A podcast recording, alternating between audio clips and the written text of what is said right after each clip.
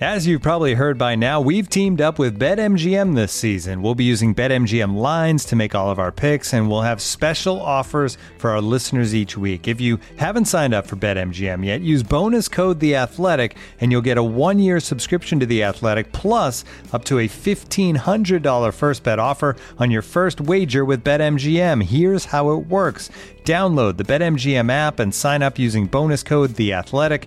Make your first deposit of at least $10. Place your first bet on any game and claim your voucher for a one-year subscription to The Athletic. See BetMGM.com for terms. U.S. promotional offers not available in D.C., Mississippi, New York, Nevada, Ontario, or Puerto Rico. Gambling problem? Call 1-800-GAMBLER. Available in the U.S. Call 877-8-HOPE-NY or text HOPE-NY 467-369 in New York. Call 1-800-NEXT-STEP in Arizona. 1-800-327-5050 in Massachusetts. 1-800-BETS-OFF in Iowa. 1-800-270-7117 for confidential help in Michigan. 1-800-981-0023 in Puerto Rico. First bet offer for new customers only in partnership with Kansas Crossing Casino and Hotel.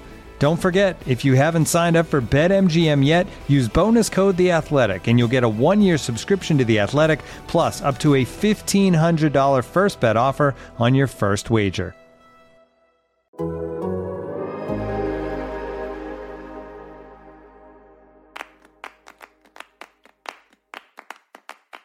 The Canadian men's national team was supposed to play Panama in a friendly on Sunday. Instead, the game was cancelled thanks to a protest by Canadian players against their own federation.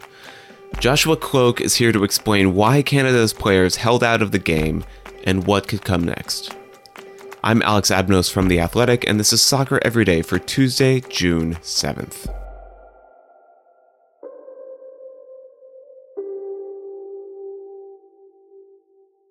Well, it was a really interesting weekend in Canadian soccer. So I have our Canadian soccer expert, Joshua Kloke, here with me to talk through it. Uh, Josh, of course, the news uh, going into this weekend was all about this hastily arranged friendly with Panama, which itself came after sort of a fiasco in scheduling and then having to cancel the friendly with Iran. Uh, it turns out that the friendly didn't end up getting played at all. Uh, the players, uh, Canadian players, refused to take the field uh, for for the game. The game was canceled, and uh, they they kind of issued this letter outlining what essentially are a bunch of grievances with the federation, which is known by known as Canada Soccer. Uh, Josh, things like this usually don't happen completely out of nowhere.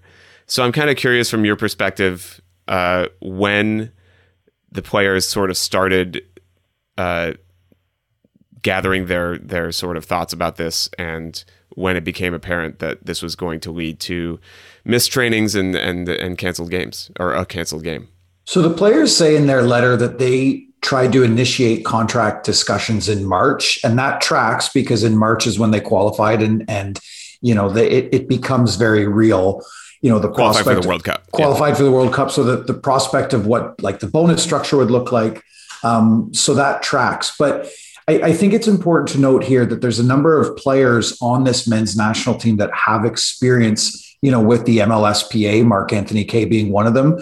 So this wouldn't be something that they all would have thought about at March for the first time. I, I think there's my understanding is there's a few kind of I, I, guess leaders or there's a leadership group on the team that has been kind of looking at this for a little bit longer and trying to gather as much information but March is when they try to initiate contract um, discussions. Um, and then they finally actually only sit down with um, Earl Cochrane, deputy secretary, and, and, Nick Bontis, president of Canada Soccer, um, on June 4th, which is right ahead of the match against Panama uh, on June 5th. Um, so I, I, I, don't think this is, I, I'm sure there are some players that were more aware of of you know the idea of contract bonuses and, and structures and the Canadian soccer business and all these things um, than other players.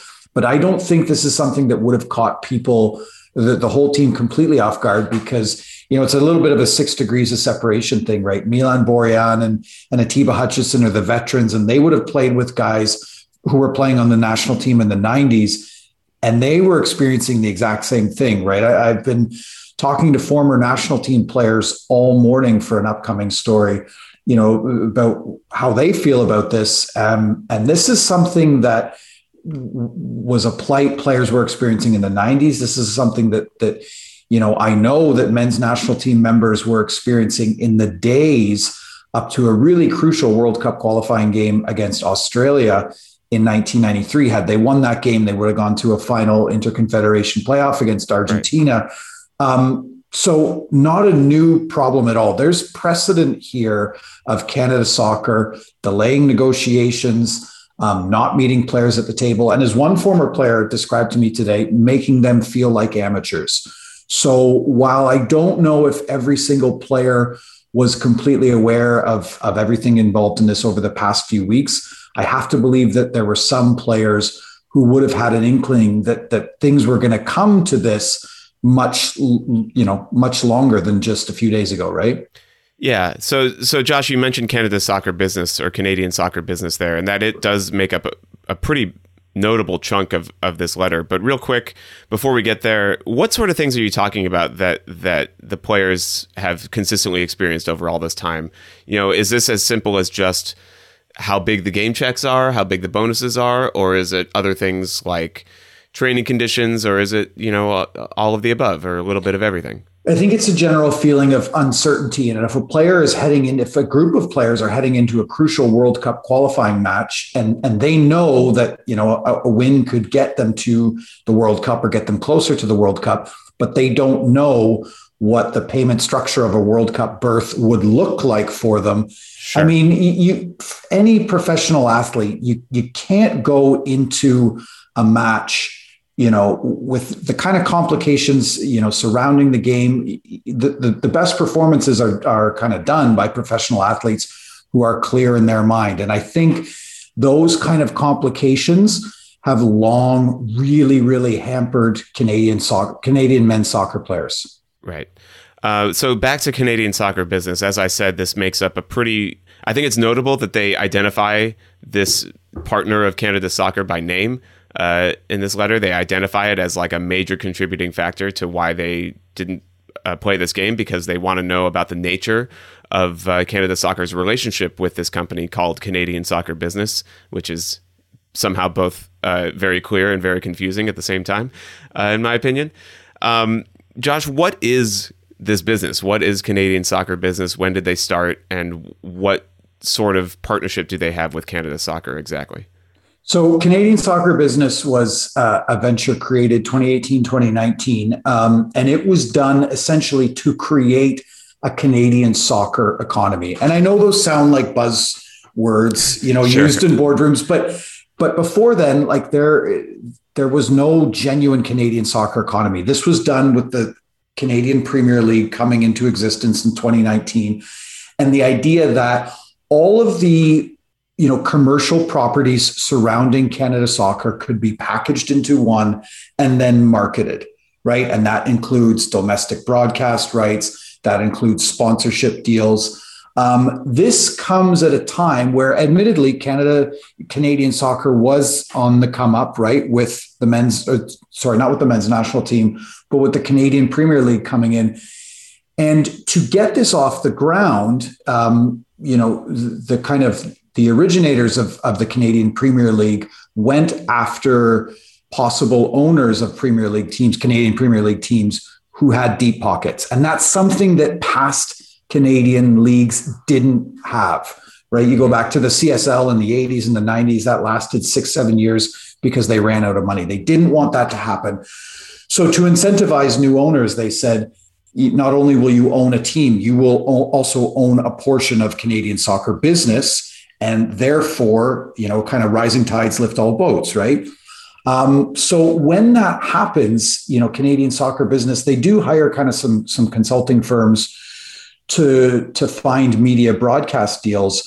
But this is a, a big deal. It's a 10 year deal. And I think in the eyes of some, we can debate if that's long, but I, I, I think in the eyes of some, that's that's a pretty long deal, especially for a brand new venture. Yeah few years later, once John Herdman kind of comes on board and, and the likes of Alfonso Davies and Jonathan David and Tajon Buchanan hit the heights that they have, the men's national team becomes a far more valuable property globally than it was, you know, before, and even domestically.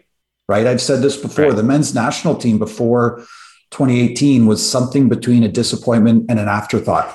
So I think that's at the crux of the argument for the players is what that the men's national team was in 2018 is not what we are now. Night and day, right? I think we right. say, to say that.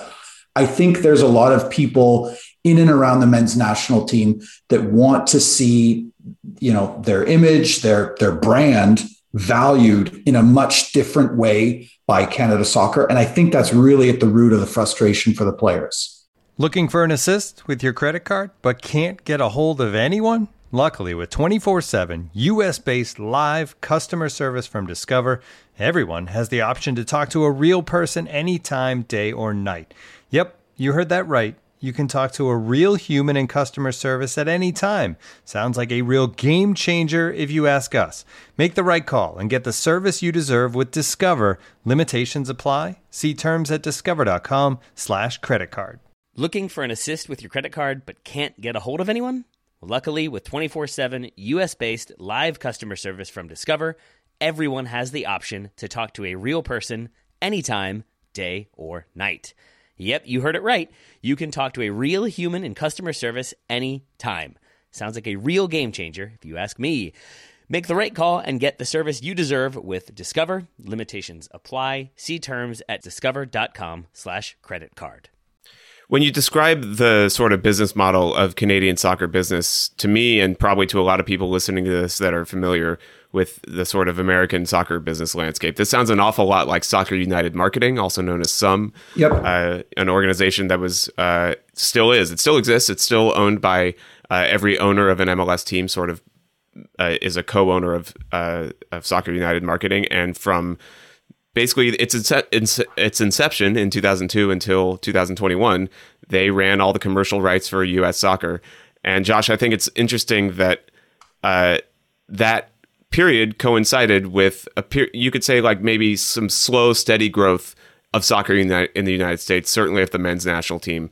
Um, I'm wondering if you would think it would be accurate that they were trying to to say that Canada was basically trying to replicate uh, Soccer United Marketing's effect, but instead of having, they were anticipating that sort of same slow and steady growth, but instead they got this sort of meteoric rise that uh, the Canadian men's team was able to show over the last year, and just sort of didn't account for how how good they would become so quickly. Do you think that would be accurate, or is there more to it than that?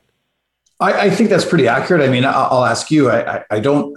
I'm kind of proud of it. I, I, wrote a story in 2018 that, that we published that kind of said, here's how the men's national team can qualify for the World Cup. Brackets, no, really. And, yeah. and I, I remember you and I talking about it. This was four years ago, but we were kind of saying it's fun to dream. And that's where things were at, right? The, the ascent of this team has been so, so rapid to the point that, you know, you can attest in, in our staff meetings, I was kind of I, I, was cast as as you know a Debbie Downer because I really didn't believe they were going to qualify right up until the point that they did because that's the way the Canadian men's national team has long been viewed. So what I think this speaks to is is kind of a bigger problem in that or a problem issue whatever in that the men's national team has evolved so quickly that the quality on the field has lapped the, the, the quality of administration within Canada soccer. And if you're a player, that's really concerning, right? And that's a big part of their letter too, is that they don't feel that they have serious questions of, of the executive at Canada Soccer. They feel there's not enough former national team players at the executive level, at the board level, um, is there a lack of trust from the players in the men's or in Canada soccer? It certainly feels like it, right? Because they feel that what they're doing on the pitch eclipses what's being done off the pitch. And I think if you watch the press conference yesterday with Nick Bontis, um, which what do we want to call that? Combative, um, sure. strange, not you know it. It didn't speak to a, a, a level of comfort that the, that the organization should have. This is an incredible moment in Canadian soccer. We're going to the World Cup. But what's being brought to the forefront is, is these kind of problems. So I think that lack of trust has long existed between players and, and the CSA. And now it's just not even slowly bubbling to the surface, uh, you know, surface, the, the water's boiling over, right? Yeah. Um, given all that, Josh, and given that the differences between where Canada Soccer is on this, where the players are on this, given the length of this agreement that Canada Soccer has has with Canadian Soccer Business, what does a solution look like? And I'm aware that I'm asking you to speculate a little bit, but do you think yeah. that anything could be uh, concluded or sort of agreed upon? Uh, because I will note that this Thursday, Canada still has games to play. They have a, a game against Curacao on Thursday uh, and against uh, Honduras uh, a little bit later in June. Uh, those are CONCACAF Nations League games, so it's not like a friendly. If they don't show up for those ones, it's actually kind of a big problem. CONCACAF can hand down sanctions, and presumably FIFA could get involved as well. Um, are those games in danger of not being played if, if a solution isn't reached? Like, what do you what do you see that? How, how do you see the next week or so playing out? Yeah, I mean, have we ever looked forward to a Canada Nations League game as much as Thursday against Curacao? no, ten thirty p.m. Eastern. Um, yeah, no, I, I I can't imagine the players not playing games that, as you mentioned, if they don't play, there will be FIFA sanctions. Right? I my sense is that it will be difficult to come to a resolution. Um, you know, as of now, in the next three days, in the next you know eighty hours or so. Um, this is probably a problem that or an issue that will be kicked down the you know the road a little bit. Um, I imagine contract kind of discussions will be ongoing um, afterwards. I, I, suspect that that Canada Soccer and the men's national team will, you know, probably issue some kind of joint statement to say that you know they're they're now negotiating in good faith, which I don't even know if that had happened before. Um, but I would find it really the, the timing is unfortunate, and you feel for the fans in Vancouver that weren't able to watch the men's national team. You feel for the team because they lost out on a training match that you know. It's, I was thinking about the the U.S. team, and there's been so many comparisons between what's happening with the, the Canadian team and the American team because that's kind of the bar I think they have themselves at. Yeah, U.S. played Uruguay and Morocco. The Canada would. I, I, they need those kind of games right now. Really, really need those kinds of games. So I don't see them not playing another game, both because of the ramifications that it could bring and the fact that they just need to play. There's only so many games they have between now and the World Cup. I suspect it'll get kicked down the road a little bit. Um, and I, I really can't see them going to the World Cup without having this issue resolved. But Canada soccer is kind of hamstrung with their deal, right? right. They, I don't know how much they can change. Nick Bontis, perhaps the biggest takeaway for me from his press conference is that he called the men's offer untenable. That's not, you know that's pretty strong language. Um, so we'll see, but I, you know, I I really it it just feels like a really golden opportunity here to to really galvanize the country and get more and more people on board is is kind of being squandered. Uh, let's certainly hope that it doesn't continue uh, because I think a strong uh, Canadian team has been so much fun uh, to see develop sure. over the last over the last couple years, and is certainly good for the region as a whole. Uh, nonetheless, this is a very interesting story, and Josh, I know you'll be pr- continuing to provide coverage of it on the Athletic. Uh, thanks so much for coming on the show today. Oh, thanks for having me.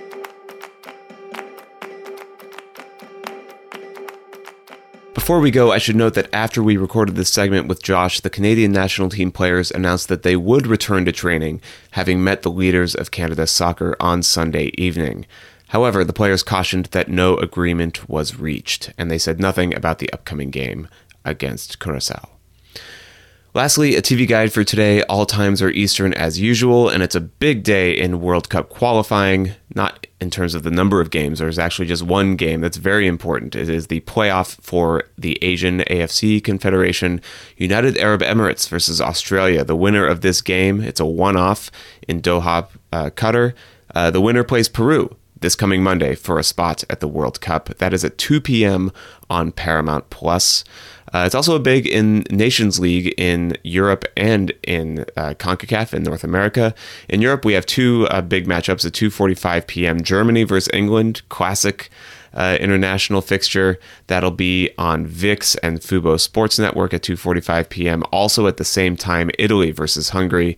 That it will be the game on Fox Sports One. In the CONCACAF Nations League. Uh, there are some interesting matchups, including at 9 p.m. Jamaica versus Suriname, And at 7 p.m., Grenada versus El Salvador, both those teams being in the United States group.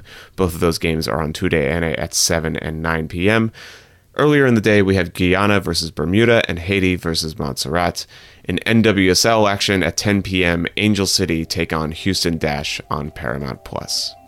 This show is produced by Mike Zimmerman with help from John Hayes. You can get ad-free versions of the show by subscribing to The Athletic, and you can subscribe for $1 a month for six months by going to theathletic.com slash soccer every day.